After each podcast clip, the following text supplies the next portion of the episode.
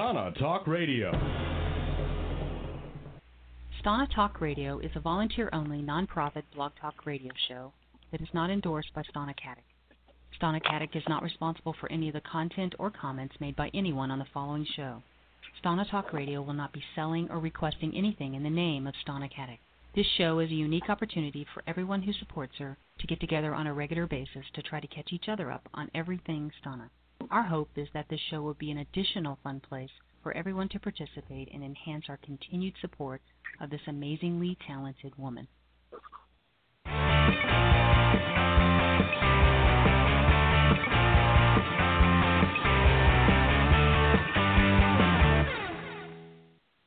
Well, hello, and welcome back to Stana Talk Radio. Tonight is September 6, 2016, and this is Cheryl in Kansas, aka the Sunflower State. oh, I love sunflowers. oh, I know. Hello, everybody. This is Mia in Oregon. Hi, guys. This is Elena in Brooklyn, New York. Okay, what what is your state flower, Mia, in Oregon? State flower is um, I think it's like the Oregon grape or something. I'm pretty sure oh, okay. it's Oregon grape. Okay. What's yours? Uh, the rose is the rose is the New York state flower. Oh, oh really? Wow. I didn't know that. Yes, I always I know that basically because in the beginning of fifth grade we always do um New York State geography and like things like mm-hmm. that, you know. So that's like something that I actually didn't learn until I started teaching. So I was like, oh. yeah. Well, but it is the rose. Mhm. And we also It's have uh. Stephanie from Los Angeles standing by in the wings. So hello, Stephanie. Hello. Hello. Hello. Everybody doing good tonight? Uh, yeah. I know about. Okay. Well, great, great, great. Well, let's get to it Yeah. so um, we can start talking about this book. Let's do the Okay. latest news. Straight from the STR newsroom, here's your latest news updates.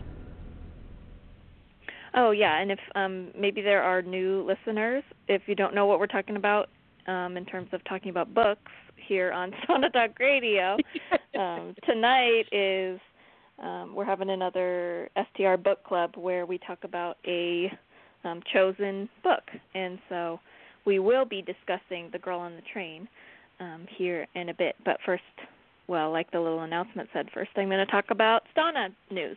So. Yay! Yay! Yay! So let's Well, see. First of all, so I just have these important dates down in date order. So, um, coming up on September 17th, uh, Sister Cities will premiere on um, the Lifetime network, and um, so we are going to. We're planning a viewing party um, at 8 7 Central here in the states. So um, join us in our viewing party, and we'll be we'll be tweeting live. Um, Cheryl always does a really great job with that, and of course, we can't wait to see um, Stana in Sister Cities. And um, actually, You wanna play- the do you want to play was this promo? Real quick? You want me to play this promo? oh yeah, So let's those- let's listen to the promo. So those in the blog talk, blog talk network who just listen in, who don't aren't on Twitter, um, here it is.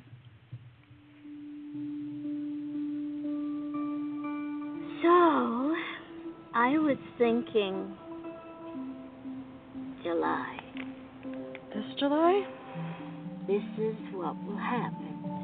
On a Friday afternoon, you'll call your sisters. Hi, I'm Carolina. I found Mom in the bathtub. Um, and she's dead. I've been Carolina like three years. Two. And a half.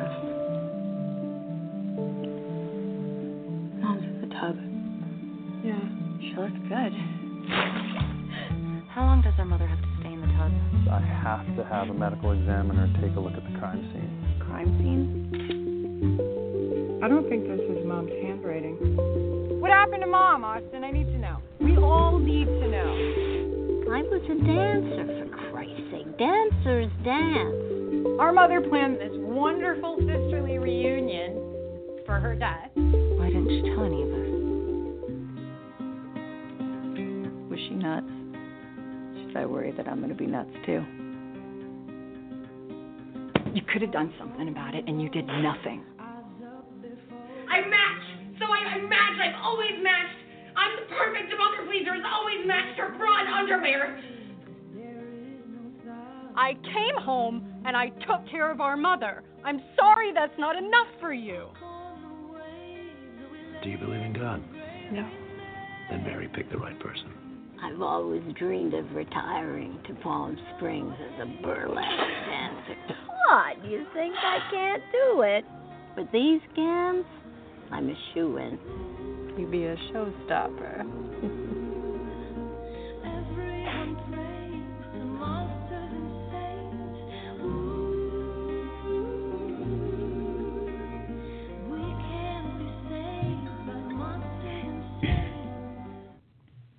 And that's uh, courtesy of Cannonball Productions.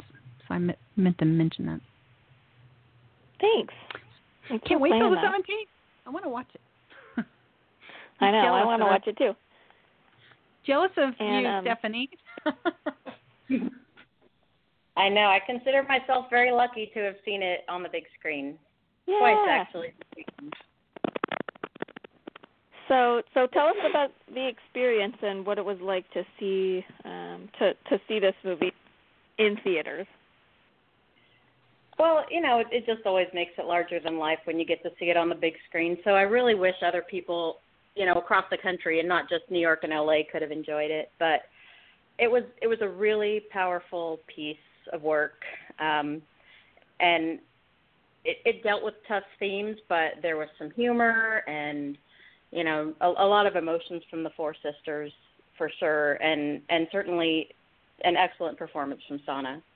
It was just it was fantastic. So I was really happy to to be able to see it and tell everybody to watch it on Lifetime now because um, it's a really it's a really poignant story. Uh, it deals with suicide in the face of a, a terminal illness, um, Mhm. which you, um, is it causes a lot of, of friction amongst the sisters, as you would imagine. So Mhm. um, it's it goes throughout one day of their lives as they are coming to terms with this and um, you know working it out amongst themselves. So Hmm. it's it's it's a really good, excellent film. Uh, Stana, I think, has the most um, the most range in the movie. Um, there are you know parts where she's breaking down, and then parts where they're having a good laugh, and at one point there's some crazy dancing going on. So even in the midst of the grief, it's, Uh, there's some crazy dancing. You'll you'll see. Yay! Um, it's it's she she really gets to show a great range in this movie, and and that I was really happy to see. oh my I think I'm it so was- excited. That makes me even more excited to see it. Yeah. On the 17th, we all need to be gathered around our Lifetime channel.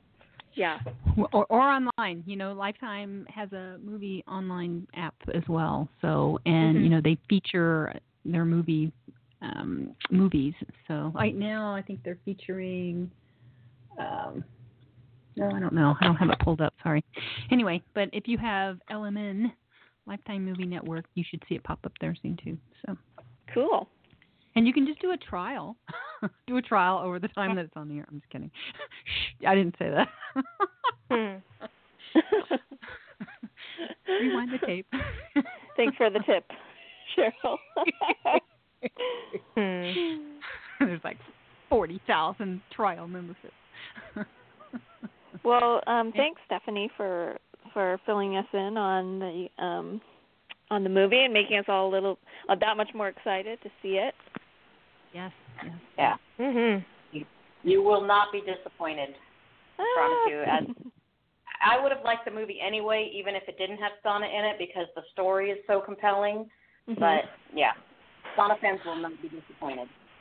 I have seen so many wonderful comments of those who have attended, and I really appreciate all of them not spoiling the whole movie to everybody. So thank you to all the Stana fans who, and Troian fans, and you know all the other um, actors in this film. So Mhm. Yeah, there's definitely a, a twist at the end that you don't expect. So that's Mm. I'm really glad that you have spoiled that. good, good. Cool. Very cool. So yeah, uh, viewing party eight seven central on September seventeenth. And, And our um, hashtag our hashtag is going to be Stana in Sister Cities, in addition Oh, to of cool. course the so. Okay, yeah, I you hadn't know. written that down, so oops. So now I just I wrote it incorrectly. And Let we'll me have a really again. cool graphic. There's going to be lots of other um, viewing parties. People have already announced all theirs, but you know we hadn't, but we are. So you Oh, you we know are right join now. one, fun. You know it'll be great to see all kinds of stuff on our timeline. So. Yeah. Ah, cool. Okay, so hashtag Stana in Sister Cities. All right. And then uh, a couple weeks later, towards the end of this month, September 26th, of course, that's um, Stana's um, appearance in White Rabbit, Red Rabbit, which gets increasingly more difficult to say for some reason. As time goes on. Yeah, I can't wait. I know. I couldn't say it before the show. I was saying. I know it turns the- into white wabbit, Web wed wabbit, white rabbit, wed wabbit. Um, and of course, that's taking place at the West Side Theater in New York City on September 26th. And um, yeah, starring And- Stana that night. And um, and we have some some info to let everyone know about um, about earlier that day if you're going to be in the area and you're going to go see Stana, or if you're just in um, the New York City area and you want to stop by. Do you want to tell everyone about that, Cheryl? Yes, I do. Um, first off, uh, congratulations again to Andrea for winning the two tickets to White Rabbit, Red Rabbit. I can't say it very well. Nice job. Say it really fast. And yeah, go Andrea. That was so awesome. Yeah, I mean there was like six. If you go look at the views on it, I think it was like six thousand views, Mia, to that. So even Oh, people what? that didn't. Oh, I had no idea.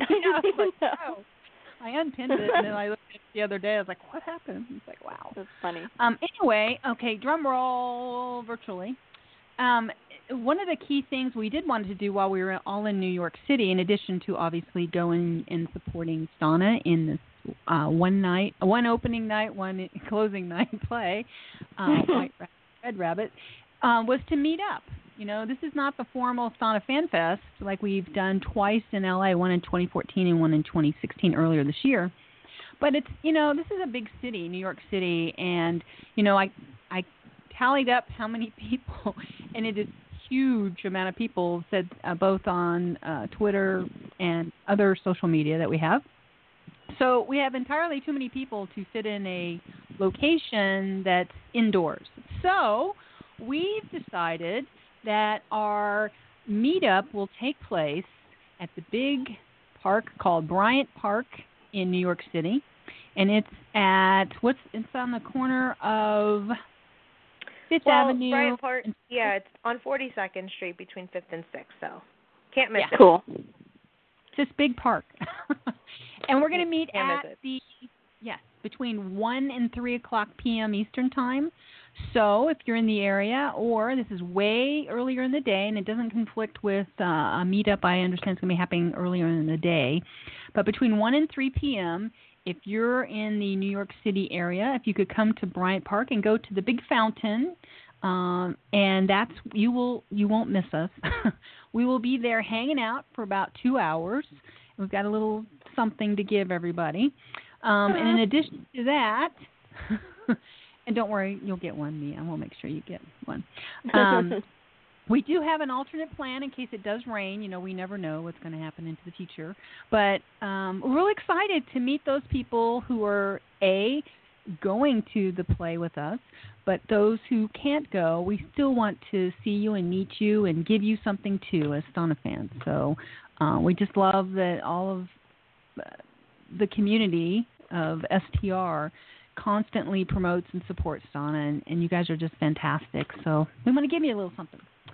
Anyway, so there's the announcement for the meetup. Um, afterwards, we would go. We can either go in groups or whatever. The places that we've gone to for you know large uh, places to eat, you know, it, it you have to have commitments like that. So we'll talk at the park, and those of you who uh, want to go to dinner with us, come ahead. So okay. Yeah.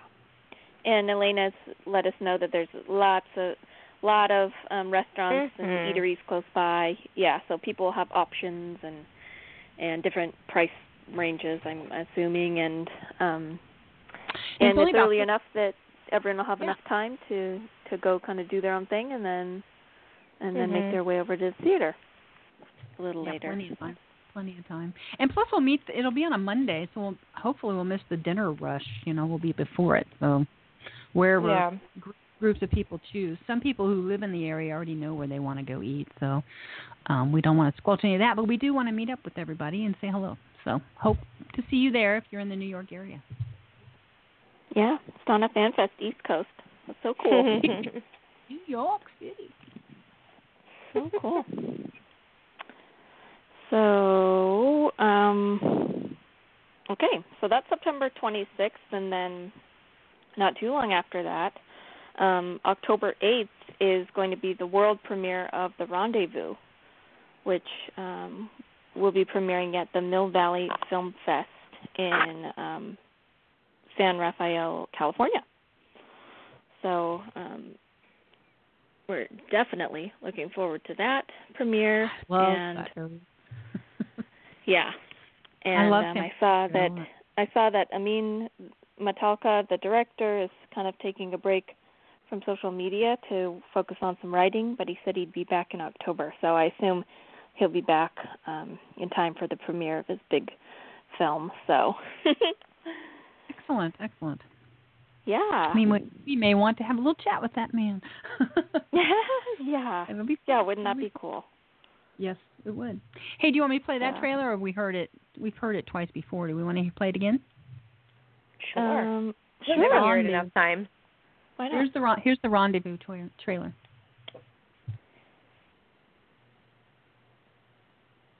Maybe. Oh. Dr. Rosen? Here we go. It's about your brother, David. I'm sorry, Dr. Rosman, he passed away. I haven't seen him in three years. Where is he? Amman, Jordan. David found a scroll. Several religious groups are interested in this manuscript.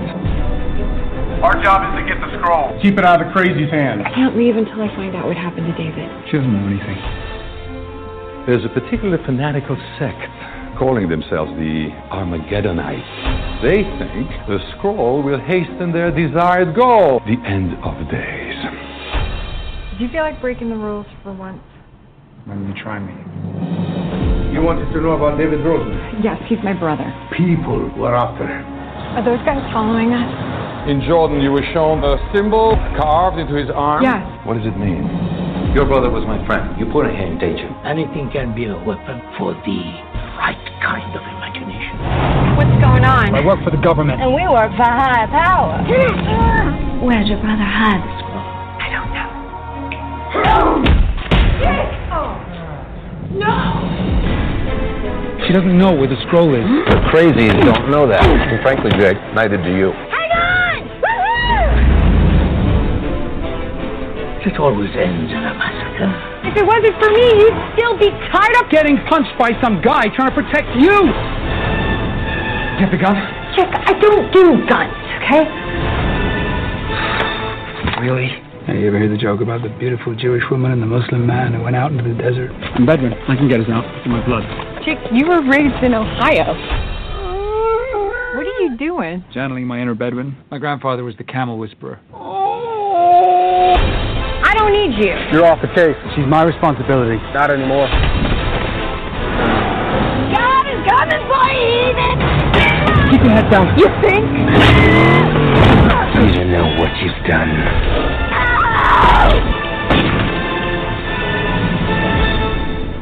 I spy with my little eye something beginning with S. Sand. Of course, we all go, Donna. I love. I can't wait to see that movie. I know, and I love when she says she doesn't do guns. and I just keep thinking of Beckett, and I'm like, I beg to differ. uh, yeah, that's going to be great. Mm-hmm. It's Going to be great, great, great. Oh, can't wait. So October 8th is the big release date for that, or the big, you know, premiere date. And um you know, that's all I had written for the news. I don't know. Um, I don't know. Those are some pretty big items, I think. Most of them are kind of reminders, but of course the meetup info is new. So Yeah. so much happening here in the next few weeks. Yeah. Yeah. So cool. Yeah. It's a great chance to get together, and that's fun. That's the fun of being a fan. You know, you Yeah. have like like feelings and thoughts, and you you, you can you already know it, and somebody else is going to say before they say it. It's or tweet it or Facebook it or whatever. It's hilarious. I know, and and for so many of us, it's like we don't even need to have anything else in common. We already know that we're we're able to be friends because we're Yeah. Stana fans. It's like, well, you know you must have good taste then. So, so yeah, it's definitely fun. Okay. And I well, I uh, can't wait to hear about uh all the all of the excitement in New York. That's going to be so cool. We'll take lots of pictures. I've already been asked. Mhm. Yes, pictures, and I, I I need to figure out uh, Periscope. Did that work well for you? Maybe I'll do a few Periscopes while I'm there. I guess. I don't know. Yeah, please do. Um, it was really easy, and Okay. um, yeah, it was it was super easy. It was kind of like, oh, this is just we're just live right now. I didn't even have to do anything. They hit one button, so yeah. Okay. Well, I'll have to give it a whirl. We'll we'll give it a shot so everybody can see what's going on. All right. All right. So let's uh, Book club. Book club time. Let's see. Let me find the round table. Here we go. Join us in the STR Roundtable discussion. Call us at 347 857 4368. That's 347 857 4368. And press the 1 key to enter the queue to join us live on the air. Or log into Skype on your PC and click on the Skype icon from the show page at blogtalkradio.com slash Stana Talk Radio. Okay, so um, towards the beginning of this summer, we had announced that our book club selection uh, would be The Girl on the Train by Paula Hawkins, which is a New York Mhm. Times uh, bestseller. And um, so hopefully a lot of people got a chance to read it. Th- There is a movie actually coming out uh, pretty soon with Emily Blunt, I know. Um, Yep. And I've started to see the trailers for that. So hopefully uh, you get to read the book if you haven't.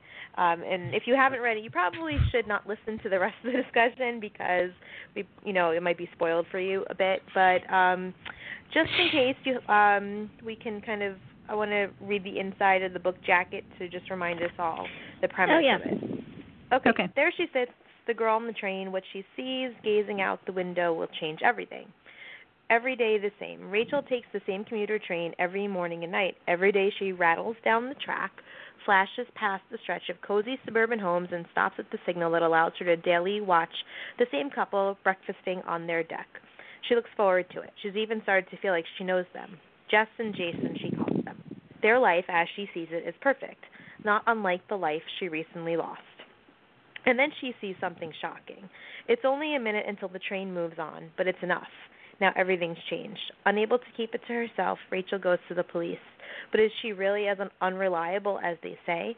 Soon she is deeply entangled, not only in the investigation, but in the lives of everyone involved. Has she done more harm than good? So, um, one of the things that makes this book, uh, I guess, um, fairly I don't want to say unique, but different than your typical just narrative is the style of the book goes uh, it switches your perspectives, your points of view from different characters. Rachel is the main character, but you also get to hear from other characters that are involved in the story. Um, the Can- other two Can I mention main one thing real quick?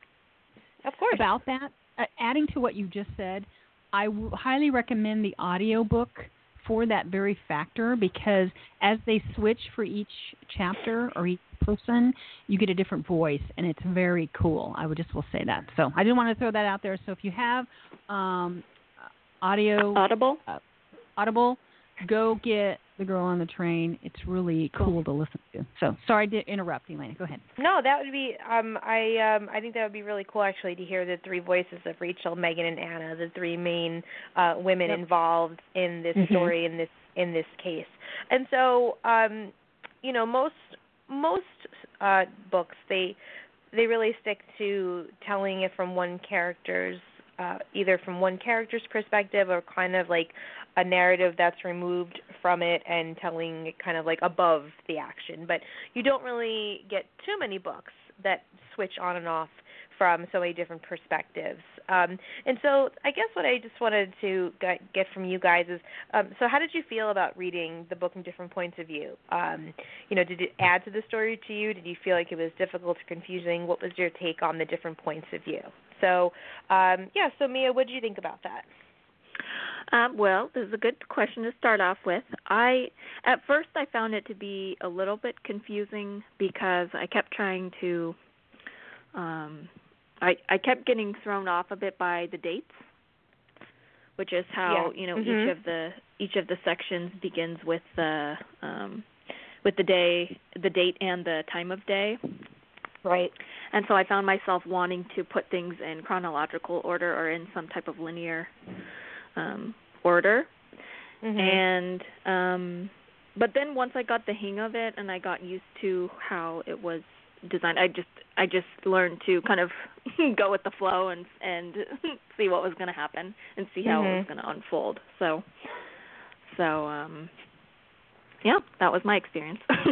yeah, I I also at first I like, you know, I had to keep reminding myself to look at the date and the time to like kind of again because like you're so uh we're so just kind of trained to think in a very linear way that it's very hard I think for us for sure. like just the way our brains are to to jump back and forth. So that's a it's definitely a bit of a challenge, but even the more I thought about it, I thought I kind of thought that I wondered if the author did that almost on purpose because it does make you feel disoriented and the style of the story especially from Rachel's point of view is is so disoriented of not really knowing what happened and when. So I was kind of thinking later on after I had read it about you know the the choice of the style of the book and thinking well maybe that was part of almost like a like a, a trick that the author that Paula Hawkins had used to really add to the the feeling of just not really knowing which end is up because that is a lot of the story not having a clear view of what happened when and did this happen and where was this and what day was this so um mm-hmm. i kind of though it was a challenge i in the end i i kind of i think i i appreciated that kind of confusion which added to the story for me a little bit. But that's a really that's a valid point about it. Oh, yeah it's a really you have to keep tabs on it or else you could easily get lost and like wait what when did this happen and who is talking right now? So yeah definitely yeah. uh, thanks yeah. The who is talking right now kind of got me too because it it was like wait like at one i think at two different times i had to flip back a couple of sections to make sure i was reading it correctly right because um, i got a little bit a little bit confused about some of the details and mm-hmm. then i realized they were like super vital details to have right. So yeah, to have down clearly. So yeah, but anyway, definitely. Yeah. It, it's a it's a it's a it's a good read. Um, and I wouldn't say it's like one of those like easy reads that you just flip through like oh uh, you really have to pay attention because you could very easily get confused if you're not picking up on those details and it I definitely had to a few times remind myself, wait, who's talking in this chapter, yep. and uh, and then go back and double check on things like that. So uh, yeah, so definitely. What about you, Cheryl? Well, I, I I have to say that my confusion was not so much that what you guys described reading the book. I was listening to the audio, so I had different voices, so it was easier to chronologically mm-hmm. jump back and forth in time. Because you're exactly correct. Sometimes they went back in time to yeah. the day before, or whatever, or you know, at a different time of the day, you know, and you're reliving the same scene only from the other woman's perspective, which I thought was so incredibly unique. What I found confusing was at the beginning, you know, she had um imagined these people's names, just like you said in the forward, was Jess and I can't think of his name, James? Jess and Jason. she had Jess she had Jason. fake yeah, yeah yeah she had fake names for them and then when their real names came up I yeah that too for sure mm-hmm. there i will say that's where i was like and i funny part was you know of course i did have a um sad situation in my personal family so i was taking the train mm-hmm. back and forth to st louis re- listening to the girl on the train while on the train, which you know was a conversation, you know, situation in and of itself. So I kept getting interrupted, but once I got into it and the flow of it, I didn't want to stop. I don't know if when you guys were reading it, it was a page turner to you, but listening to it, um, I love the influx that these women put in the, the lines, and it was like I was watching the movie through my, you know, imagining what these women look like. You know, it was very interesting to, and you know, the other audiobooks I've I've listened to have all been a single person, you know, doing the different Mhm. voices. In this case, since it was three different women, I really didn't get confused like that. So that's a really good question about reading the book. Is uh, chronologically, I would have been very confused reading it in a book form. Yeah, oh, did we it was- tell everybody to raise their hands? I forgot to ask. You know, um, if you are listening live right now, there's a ton of you in the queue. If you've read the book, or if you haven't, and you want to make a comment, Ray, be sure to raise your hand, and we'll bring you into the show. Yeah, don't be shy. We're not gonna like grill you or ask you hard trivia questions or anything. They're Promise. pretty easy. well, I mean, I won't anyway. I don't know about Elena. kidding, kidding. The teacher. This is what this is my favorite part of teaching is having book talks with my kids. So it is. I love it. It's my favorite thing. Group hug. Oh, someone has raised their hand. Let's see who this is. Oh, good. Hang, hang on one second. Sorry, I say that and then boom, there's a hand raised. Uh, is this? i- oh, it's Terry. Hey, Terry. Welcome to STR. Hi. Hello. How are ya? How's Hi, everything? Grandma Terry. Hi. It's Grandma Terry. I know. How's Come little, on. how's little Beckett? he is doing so good. Today was actually his due date. Um, Oh, he was okay. He- yeah, he was born seven weeks early. Um, so today would have been the day he- his due, actual due date. So he's doing well. He's seven pounds six ounces, um, up from about four pounds two ounces. So Aw, that's yeah, great. he's he's doing really well. And of course, I love the Beckett name. Couldn't be any better. Oh yeah, So- for sure. I was thinking that it was, too. It, I, it, the sad thing is, is it had nothing to do with me. They they did not name it because I like Beckett. It wasn't so. your influence. no, no, it. But I get blamed for it. Let me. Everybody says it was because of me, but it really wasn't. Just a, a happy Mhm, sure. Coincidence. yeah, he's he's doing great. He's doing great. That's great. I'm really glad to hear that. Good. Um, and so between between all your visiting with Beckett and getting your snuggles snuggles in with him, I'm glad you had time to read The Girl on the Train. And so, what it what was your take on the um, the style of switching from character to character and jumping back and forth in time? Um, how did you feel about that? Well, it's not a favorite of mine. I, I mean, I don't think my mind works like it used to because I was having a hard. I had to definitely write down a lot of you know stuff as I was going. I had I had a notepad and I was writing down names and you know what was going on and they you know it switched so often that I was like okay I got to get my mind set now who is this and then I you know I, I I had to be up on on you know all the characters and stuff and I guess that's not a favorite of mine per se Mhm. um it, it it was a little hard to follow i have to say. I i did give the book to a friend af- after i was done and she said the same thing. She's like wow it's kind of hard to follow. So that would be my only complaint about it. I'm not i'm not a big reader by nature so um you know i i maybe it's just me but i it it, it was kind of a little bit hard to follow i thought. Yeah. Yeah, it, it's it, it's not definitely not the easiest style. And I've read I, Right. I've read I'm a big reader. Um I I've I read probably about 7 books this summer.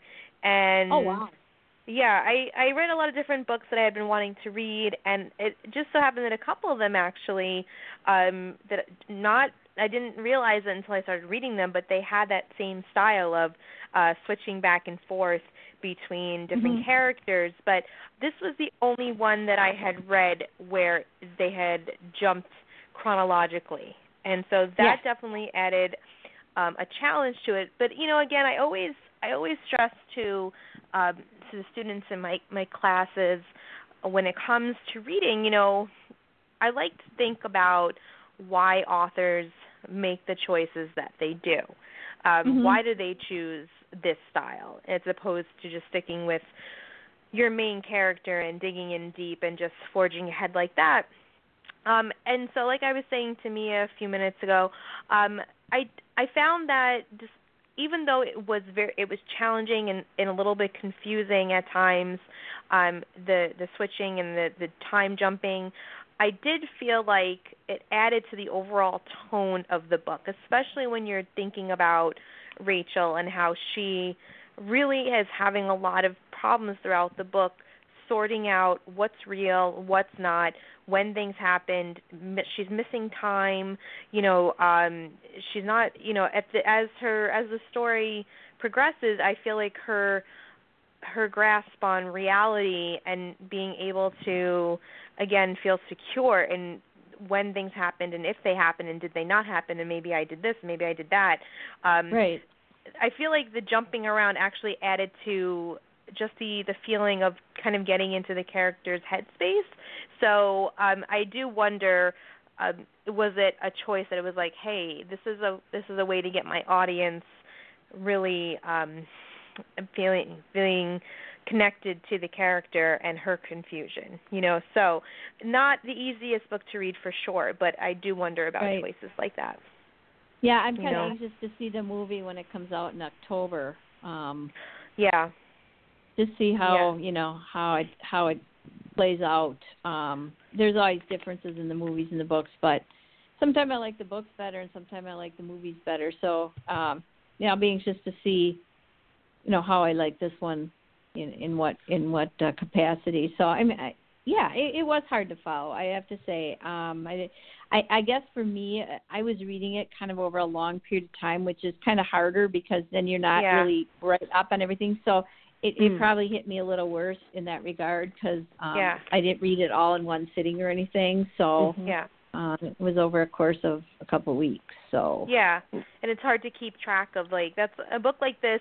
It's almost best to say, you know, I have like a really like a nice like three day stretch, not much to do. I'm gonna you know kind of get through this book because it is hard to keep track of things. And I found it was it reminded me a lot. If you guys, um, if anyone out there read has read Gone Girl by Gillian Flynn, um, Mhm. as I was reading The Girl on the Train, I felt a lot of connections to that book and just the style of it and the switching back and forth between the uh, the two main characters in Gone Girl and then between the three characters in The Girl on the Train, I did feel like it had had a similar effect. And so that's what I want to talk about now is um what or what would you feel beyond the confusion of being able to keep track of of who said what and where and when and beyond that put that aside uh what did you feel was maybe the benefit of having the story told from the three different perspectives what did it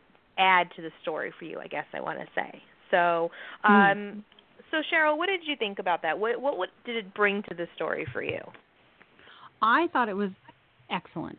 Um, of course, I, I like I just mentioned a moment ago, I felt like I was watching a movie in my head because I Mhm. could visualize, you know, because your own imagination is way better than anything anybody can do anyway on any level. But um, it really enhanced it for me because I felt like I was listening to both sides of a conversation. It'd be like you and I talking right now. I'm Right. talking as me, then I'm jumping in your skin and I'm talking as you. And your thoughts, what you bring to the table, your feelings about that other person, likewise the flip of it. So I thought it was really unique. It's you know, when you're watching a movie, you're you're trying to grasp their feelings and thoughts by their expressions, the choice of words, the influx that they use, all kinds of things. And I just really uh, loved that feature of Yeah. the book, and I, I hope it goes really well um, on the movie screen too.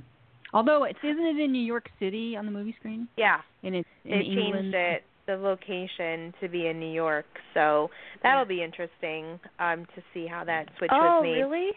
Yeah. And does she does she have an American does she have an American accent or does she have a British accent? You know, I don't, I don't, I don't remember. I know that I, I saw the trailer for it, but um, I don't remember if she was, if she had a British accent or not. So um, I have to so watch that it again. dynamic should change it quite a bit, I think. You know, from the different um, Yeah, environments. so. You know. it, it definitely will impact how the story is told for sure. Um, So I'm interested to see how how that goes. You know, it's not it, it it's definitely a challenge whoever adapted the story for the screen because telling the story from different perspectives like that um, it isn't it I don't think it's the easiest thing to translate um, No, onto not the at screen. all. So I, I wonder how that went. Now, Mia, what do you think about that? How do you th- what was the benefit for you uh, um adding on to what Cheryl said or even just agreeing with it of having those different perspectives? Well, I think it adds a lot to the suspense of the story and I mean the mystery um because you're you're kind of along for the ride and um and you're trying to sort out all the details um based on, you know, the different um just um based on the the different uh, perspectives that you're reading. Mhm. And um I was kind of thinking of it as like at least for Rachel, she spends a lot of the time um like inebriated. Yeah. And so I kind of felt a little bit like maybe I what you know it the effect of it is kind of like oh so I'm like similarly confused and trying to piece together Mhm. these details just like Mhm. Rachel is because she's um drunk so much of the time. Um, Yeah. So I don't know. I I wonder if that was a thought that went through um Paula Hawkins' mind when she decided to do it that way. Um where it was like See, I yeah. I would have thought Mia, you would have said something like, you know, I, I mean, I heard the term about this book before we even read it, a psychological thriller. You know, getting Uh-huh. inside each one of their heads. You know, that's what I would have thought you would have gone down. You know, your um schooling. I, I you know, it, that's kind of interesting. Your take on that. Now that we're discussing it. about it having to do with her. Uh, well, I think I I guess I was surprised at how well. Okay, so that's the main question that I have. Sorry, this is kind of a tangent, but that's the main question I have about the movie is are they going to um downplay like the alcoholism or will it be just as much of a um just as much of a factor because I, I I I hope it was not very prominent in the book. Yeah, I really hope they don't tamp that down because it really is just such a part of uh the downward spiral that Yeah. Rachel has taken from having such like an idyllic life to now being basically scraping the bottom of the barrel. So Yep, um, absolutely. you know, I really hope Well, that they again- wouldn't How how they didn't Go ahead, believe Cheryl. her. They didn't Yeah. believe her based upon that. Yeah. Yeah. Nobody nobody Yeah. believed I mean, her. who yeah, it really, yeah, it absolutely like completely made her basically just uh, totally unreliable in terms of being a, a witness to anything.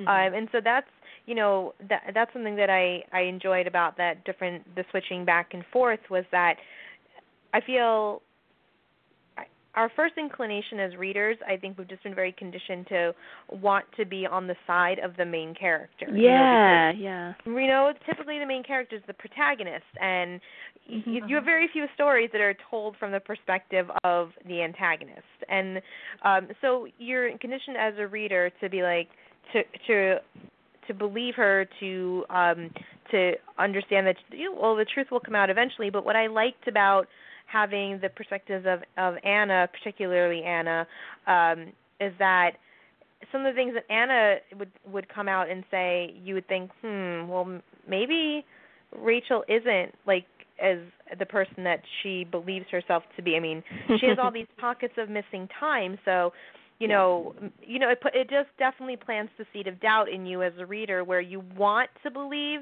that despite the fact that she is uh, she's depressed and and she's uh, you know a, a drunk, um, Mhm. you don't want to believe that she would be capable of doing something horrible, uh, but then at the same time you see that other people are suspecting her, so you start to you know when you get into other people's perspectives, it, it really does um, you you see the story from uh, from a different point of view, which Mhm. isn't it's not it's not easy to do that unless the author kind of gives it to you because you don't always stop and think what is a secondary character seeing from his or her point of view. It's not really in our kind of natural inclinations as readers. Uh, Mhm. So, yeah. So i- is Terry still here? Does Terry still want to say Yep. something? Or oh, so Terry, what about you? What did you feel about the um the how did you feel it added to the story uh, aside from the ways that it complicated it? well, it. I guess for for me, even though it was, you know, a little bit difficult to follow, uh, it, it probably kept the edge better for me, just because I had to be kind of up on in my mind of who was talking and what what had just transpired if it was a you know not a dream but um you know in her mind or if it was reality and I was trying to figure out the the truthness of all the characters and trying to figure out how this is all going to pan out. So in a sense, it probably made it a little more edgy for me to have the jumping around like that, even though I thought it was a little hard to follow. Um, it, I, I I didn't mind it in the sense that it kept me more engaged. Yeah, I I you know, and I think that's also a good point because sometimes um switching it up from person to person, it keeps you on your toes. Yeah, and mm-hmm. you know, just having those different perspectives of the same story, um, it really gives you a fuller picture of what might be happening. So um, I do think that for a story like like this, where you're um, you're supposed to be confused and you're supposed to feel frustrated and um, as try to get into the the headspace of the characters. The only way to really do that effectively is the way that I think the author chose to do it, which is really switching on and off from character to character. So, um, yeah. So I think um, I think that it was a, a really a really wise decision. I don't know. I wonder if she considered doing it from another another way. You know, I'm always interested in in in authors' choices and why they do the things that they do. So, um, all right. So let's move on and talk about another um, another aspect of the book: the characters themselves. Um, how did you feel about these characters, Anna, Megan, especially Rachel? Did you feel like you were able, because they do jump um, from person to person? Um, it's not the typical book where you spend you know 20 odd chapters really getting to know a particular character um mm-hmm. you have like a third of the book for each character really and so you might not feel like you got to know them as well as you would had the book been told solely from Rachel's perspective. Um, and so that's that's something that I'm wondering about for for you guys do you feel like you were able to get to know these characters on a deeper level or connect with them? Um, or did you feel like you you know maybe not so much because of the jumping around? Um, so what do you think mia? Mm, well okay so i only i read through the book um once in two like two sittings. And then tonight tonight before our show i like um was kind of scrambling to go back through and make and refamiliarize myself but um that being said i think i felt um i felt um the most um familiar sort of with um Rachel, and I found that I didn't pay as much attention to the other mm-hmm, the other mm-hmm. the other characters. Yeah, because uh, I was like, okay, when's Rachel's when is Rachel's like Fred gonna come back? right. no, um, I, I I totally agree with that. Mhm. So I mean that that was kind of it was kind of like she was the main, and then the others. um Yeah. But of course, the other characters were also very important, but that was just my um that was just who I was drawn to. It sounds like maybe I wasn't the only one, but no, no, definitely. I mean, of course, that's also part of the author's design is that yeah. Rachel is the main character, and so you're yeah. you as a reader hopefully do feel like you get to know her the most, and either you know hopefully empathize with her the most, which I feel like you know she she is a, she is a sympathetic character. You feel I feel anyway. I felt very sorry for her, especially the Me more too. you got to understand about how she got to be the way she was. You know, it wasn't Yeah. just that she was a partier and she just was like, you know, alcohol was like her life. She she had, you know, some really horrible things happen to her and, you know, the obviously the more into the book and the more the mystery unravels and finding out, you know, how, you know, this what turned out to be a, a pretty abusive relationship with her husband, ex-husband rather, um, has really messed her up. She was very sympathetic, and I did feel like the author did a good job of presenting enough to the audience that you did feel like you got to know her. And it was funny how you know yeah with anna and megan i definitely did not put as much stock into their characters and feeling like i needed to get to know them as much as i really tried for rachel. So um i definitely agree with you there. What did you what did you think about that cheryl well, you know, I had a slightly different take on it. I actually got to know the other characters more than just Rachel, only because of their voices, the other two uh, main mm-hmm. female characters. Because women have, you know, multiple languages, not just, you know, talking or gesturing. You know, we have just so many subtexts. It's unreal. Anyway, I thought it was quite interesting to to understand Anna and how it's like why do we have to deal with this woman? Why won't she just go away? You know, you know, every and so you I kind of started getting a little bit even though she was not a nice person, um empathy with certain Uh-huh. situations uh-huh. where she would just show up. But then to me this was a, a story about an alcoholic, a co- extremely codependent woman on her um husband, her ex-husband, um and then you know the the undercurrent the undercurrent of wanting to do the right thing about what she saw. You know, it's like I got to make this right. You know, if there's nothing else I do in this world, I'm going to try to solve this. You know, or help this person. Mhm. You know. And that you you are championing her, and Rachel is the main character. And yes, I totally agree with you. She's the focus, but you kind of are putting a pieces. It's almost like a a reverse Agatha Christie novel is what it felt like listening to it. You know, it's like okay, I have all the pieces. Now I gotta figure out where they go. So anyway, hope that made yeah. sense.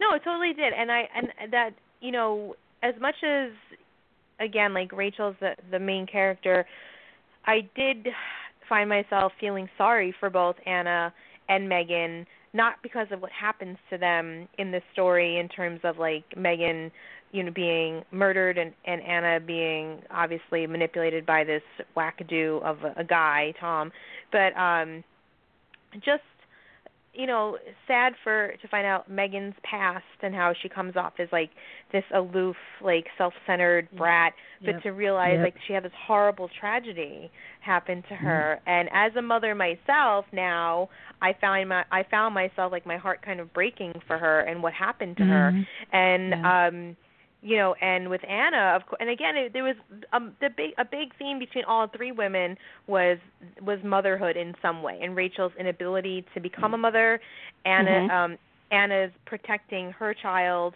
and then Megan's never having the desire to having been a mother but then having that taken from her which really spiraled her into the situation that she eventually found herself in so um you know and I did Great find myself That was great. yeah, Great yeah, yeah, and I did find myself as you know a, a a fairly new mom myself, identifying with those women on that level of you know um one what that would be like to you know to lose a child or to never to be able to have one or what I would do to protect my son. You know, so you do definitely um connect I I feel like this is a a book. I wouldn't say it's like I don't like like labeling books as like you know chick lit or whatever. Um but I do feel like women um m- probably most likely connect to this book on maybe a more emotional level than a guy who's just reading it for a good mystery because of that you know that bond between a mother and a child and the desire to either the desire to be a mother or the desire to not have children you know so and how does motherhood define you as a woman? And um there's a lot of social questions in there too. So i found that that was a really interesting piece to explore from each perspective and get their take on what it meant to be a mother to them and how being a mother or not being a mother uh changed them ultimately and led them to the where they were in the story so uh, that was my take on that what about you terry Um, I, I identified with Rachel just because I just thought she was such a it was such a sad existence for her to be living in a dream world and and and not really knowing you know what was true and what wasn't and how she was living. But it, this is really strange, but I, you know, what character that I kept visualizing the whole time I was reading it was the roommate Kathy. I, Oh, I yeah. just, I just found her to be. I mean, even though she was just a very, you know, kind of a minor role part in that, I just kept thinking uh, uh, about, you know, being a friend to somebody like Rachel. I mean, it was not easy to be a friend to her, Mhm. and she was like, she was almost a saint uh putting up with everything she put up and you know she'd get mad at her but she'd always forgive her and she always was kind of there for her under any circumstance and I, I just for some reason I kept visualizing her and I I I don't know why. I, I kept thinking maybe because that's probably how I would be. I, I I I am a softie, so anybody that was having all sorts of trouble would probably be the one that I would be a sap for, you know, just because I, I I kind of I'll keep that in mind, with that Terry. kind of. Okay, do that. I identify with, that ki- with that kind of a person, but um, she it just kind of resonated with me that you know thank god she had that great of a friend because she'd be not only out on her ear you know living somewhere and yeah. i mean it just she just kind of made that character um a little bit different for me because she had that support of her friend and i don't know it was just a kind of weird how i kind of liked that character No, not weird at all because I think that that was an interesting character too because she didn't have any obligation uh to Rachel. You know, Mhm. she wasn't a family member. Um, you know, she wasn't even a best friend. She was a friend from, you know, childhood really from uh, not ch- uh, college, I guess it was that she and so they and they hadn't even really been really close and it was kind of like a an emergency situation. She needed a place to stay. Kathy extended her home to her and time after time of Rachel screwing up and you know coming in and vomiting all over Kathy's floors and making Mhm. a mess and intruding on her life with her boyfriend um and times where you knew that Kathy was like right there on the edge and even saying to her like you've got to leave but then coming back and saying you don't have to leave I'm sorry and so she is an interesting character because I kind of almost wish that there had been a little bit of from her perspective too. Um but I guess it doesn't really have a place in the story but she is someone who um she's important. Like you said she's really important. She is she's a lifesaver in many ways for Rachel. Mhm. she's kind of like a, the unsung hero of the book you know where Yep. you know she really is the only one the entire time really rooting uh for for Rachel and you know um trying to be there for her to get herself cleaned up and you know um to to turn her life around so She- um she I, plays a I'm glad you brought her up She plays a great that role Cheryl? of empath- She like plays a great role of the empathizer in the story. You need one in Yeah. every Yeah. story. She Yeah. she I whenever she came on the scene and um and actually not on the scene, but she was trying to help her roommate so badly, even though she kept falling and failing and all these things. But she was there for her. You know, you're like, oh, I hope I'm a good friend like that to somebody. You know, she's the Yeah. empathizer, the friend you really want. So I think she added to the story. I agree with you guys. Definitely, and and I I'm glad you brought her up, Terry, because it's it's easy to forget a character like that because she wasn't, you know, she wasn't the one who disappeared. She wasn't the suspect. Uh-huh. You know, she wasn't the beleaguered wife of the guy who turned out to be, you know, a crazed murderer. Um, it was she's she's the friend, the roommate, but really when you think about it, she's the one that she holds Rachel up a lot and she's the one that keeps Rachel from being like you said like you know out on the street really so Mhm. she's definitely an important character to consider and to remember um so last question um I get I think a good place to wrap up our discussion about it is the the end of the story you know the big reveal of who actually is responsible uh for Megan's disappearance and ultimately her murder. And we find out that the whole time it was uh, Rachel's ex-husband Tom, uh, who is responsible uh, for the murder because he was he had been having an affair uh, with, with Megan, and you know he needed to get rid of her. Um, so, um, so did you guys did you guys see that coming? Were you shocked? by the reveal? Did you figure it out beforehand? Uh, were you satisfied with it? Uh, what did you think about that? So uh, let's start with you, Cheryl. I could not stand him the entire story. Mhm. I mean, I would. I mean, in my imagination of him as the character Tom, I just was like, I, he didn't really even have a face to me anymore. He was just this dark, mean, evil person. You know, he's mean to his wife. He's mean to his ex-wife, but for some odd reason, he would manipulate her. He totally manipulated Rachel, and it made me so mad every time he did. You know. Yeah. Um, and then, so when it was the reveal, yes, it was a bit of a shock. I was like, but then I was like, good. you know, I, I don't know. I remember sitting around the train because I, I hadn't gotten to my destination yet, and I'm like, I sat there just looking out the window, going, you know, I didn't like him the whole time, so it, it's just kind of a telling about me, I guess. I'm glad it was him. You know what I mean? So that's it was shocking to me though.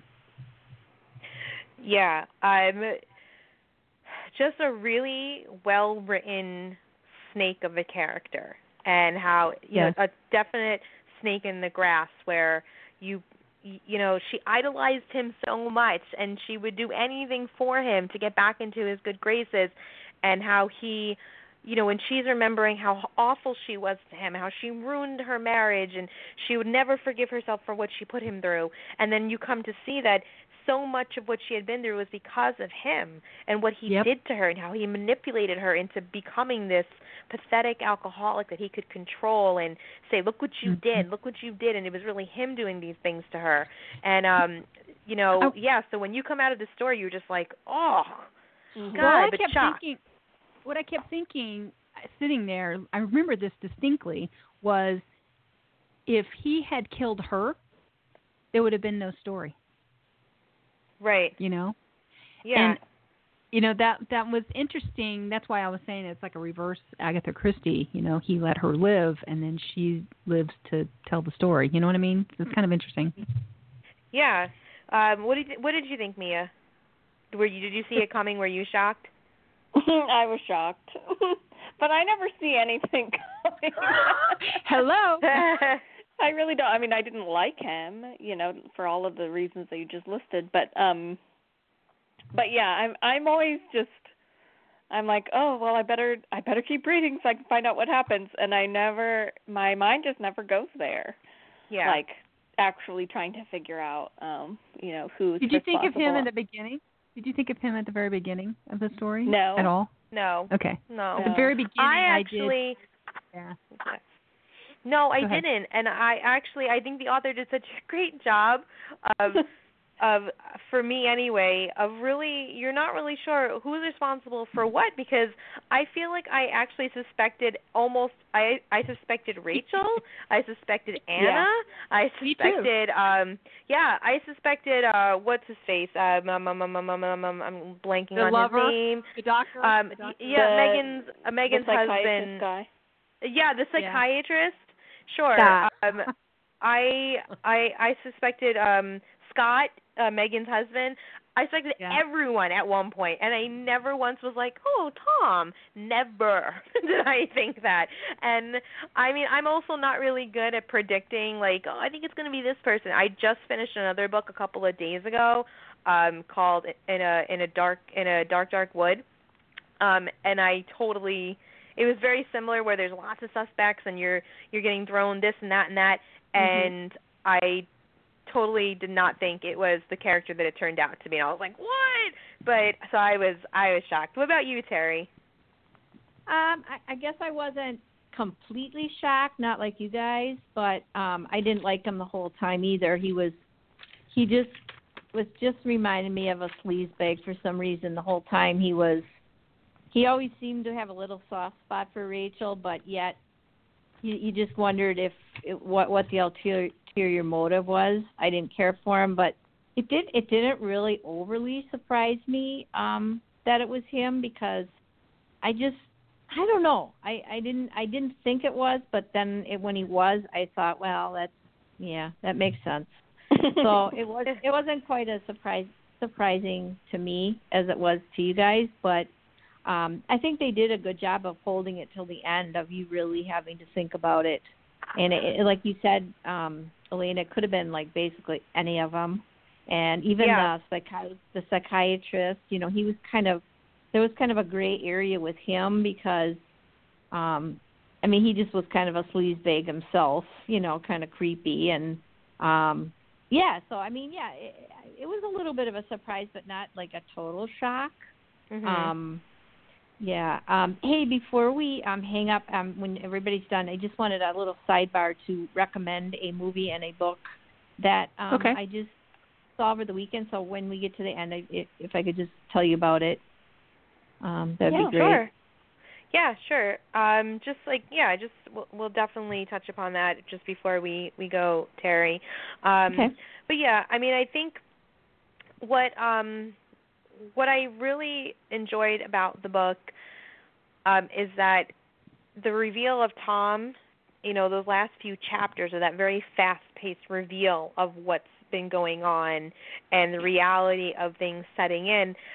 As a reader, I really, I think I really re- felt the like abject horror uh, that that Rachel was feeling as she realized how much of her relationship with Tom had been a lie, and things that she believed were true were not, um, and just that feeling of of again of having everything you know to be true just completely ripped apart and revealed to be a total lie. And and not only that this marriage it's you know some people you know it's sad when people have a marriage and then if they get divorced and they come out the other side and then they find out all these horrible things about their spouse um that they didn't realize while they were married um but then at least hopefully in real life people are able to kind of well put that in the past and move on but for Rachel you know her present has been so totally determined by her past with her with Tom.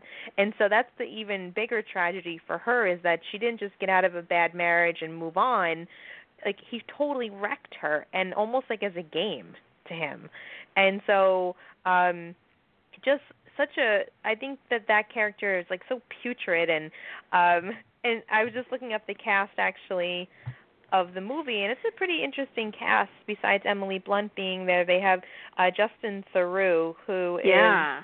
Mr. Jennifer Aniston. But he's, you know, he's a. I've seen him in a few things, and um, I'm, you know, I'm like, all right, that's gonna be, that's gonna be interesting to see how how he plays out um, as I've seen very him in funny things, so it Yeah. should be very interesting. What I liked about the book overall, though, was the fact that I'm a people watcher. I used to work retail Mhm. when I was in high school, and I would sit. I worked at a jewelry store. Of course, it's only busy twice a year, Christmas and you know wedding time. But I'd sit and watch people in these malls for hours, you know, getting paid. Yeah. Um, but it was interesting. I can I could totally relate in the beginning of the book when she was saying, and there's Jess, and you know, and there's their life, you know, as you go by, and you know, you have these things in your head of how other people really are, and they're really not. So I think that's a big takeaway of the voyeur kind of viewpoint. So somebody's outside. Yeah. Well, you know, Oh, um, that's me. Sorry. I'm on I'm on the subway going back and forth to work. Oh, Like I was on the subway this morning and I was thinking about the book and you know every I when I when I get on the train to go to work um I usually get on the same train. I get on like the 7:02 a.m. uh train and so typically you see a lot of the same people because I sit in the same car in the same location and you do see the same people over and over again. And I started thinking about like, you know, um yeah, you can e- very easily for these people that you see every day but don't know create like who you think that they are. And I it just I think it's very um a very human thing this kind of sense of almost voyeurism, not in like a creepy way, but like a people Yeah. watching. It's a curiosity. That's why people Yeah. like show reality TV. That's why we that's why like I love like HG HGTV and seeing inside other people's houses and how people live and you know, it's a very human thing to observe each other and to um want to get to know people's lives and if you can't then it's almost it's almost like a very biological thing to invent what you might think that their life is. Hey, uh, Elena, Mia, uh, Maria, excuse me, she tweeted, for some reason I suspected Tom about a quarter way through, and then like Elaine, I suspected all of them at some point. So she was still surprised, though. But she was the same Yeah. as you. I didn't suspect them all. I mean, I really knew that. At first, I thought for a long time it was Anna the whole time. For a very long time, I had a really strong uh, vibe from her, even though I was in her head about her husband's ex-wife. You know, um, but as the story went on, I actually had empathy for her as well because you know here she's trying to have her life, and then every time she turns around, there's there she is. You know, can't you just go away? You know, uh, about your ex-wife. You know, it just that would drive me crazy. But but then look what she did. You know, these are really um, kind of uh, very strong, overlapping uh, individuals in this. Each character in this story had some very strong uh, um, personality traits of some kind, whether it was um, stealing somebody else's loved one or uh, Mhm. manipulating them or um, any of those things you could it, that's why i think this is going to be a really good movie too because if it's Yeah. anything like listening to the book oh my gosh i really liked it a lot so.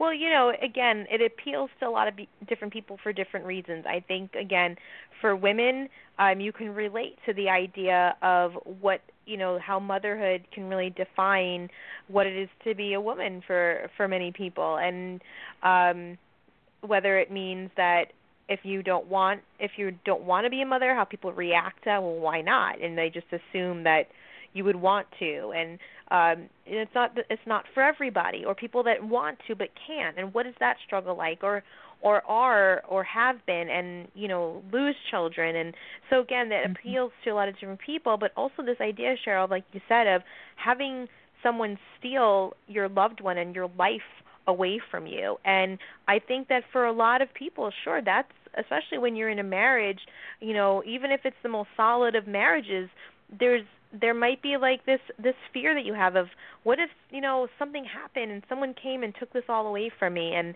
you know Mhm. uh, what what would happen to me mentally emotionally if everything i know and love was just ripped away from me and not just not just ripped away like a horrible tragedy where your your significant other passes away but um is you know creates a life with somebody else and moves on and leaves you in the dust. And what that must be like and how would you deal with it? Would you would you spiral like Rachel does into alcoholism? Would you would you pick you know pick yourself up by your bootstraps and move on? Uh, what what would happen to you? And um yeah i think that again that's this book speaks to uh, different facets of like the of the human psyche and our de- our deepest fears about loss and life and and just identity as of who you are. So Mhm. um overall I I did I did enjoy the book and I um I've recommended it to a few people already to check it out and see what they think.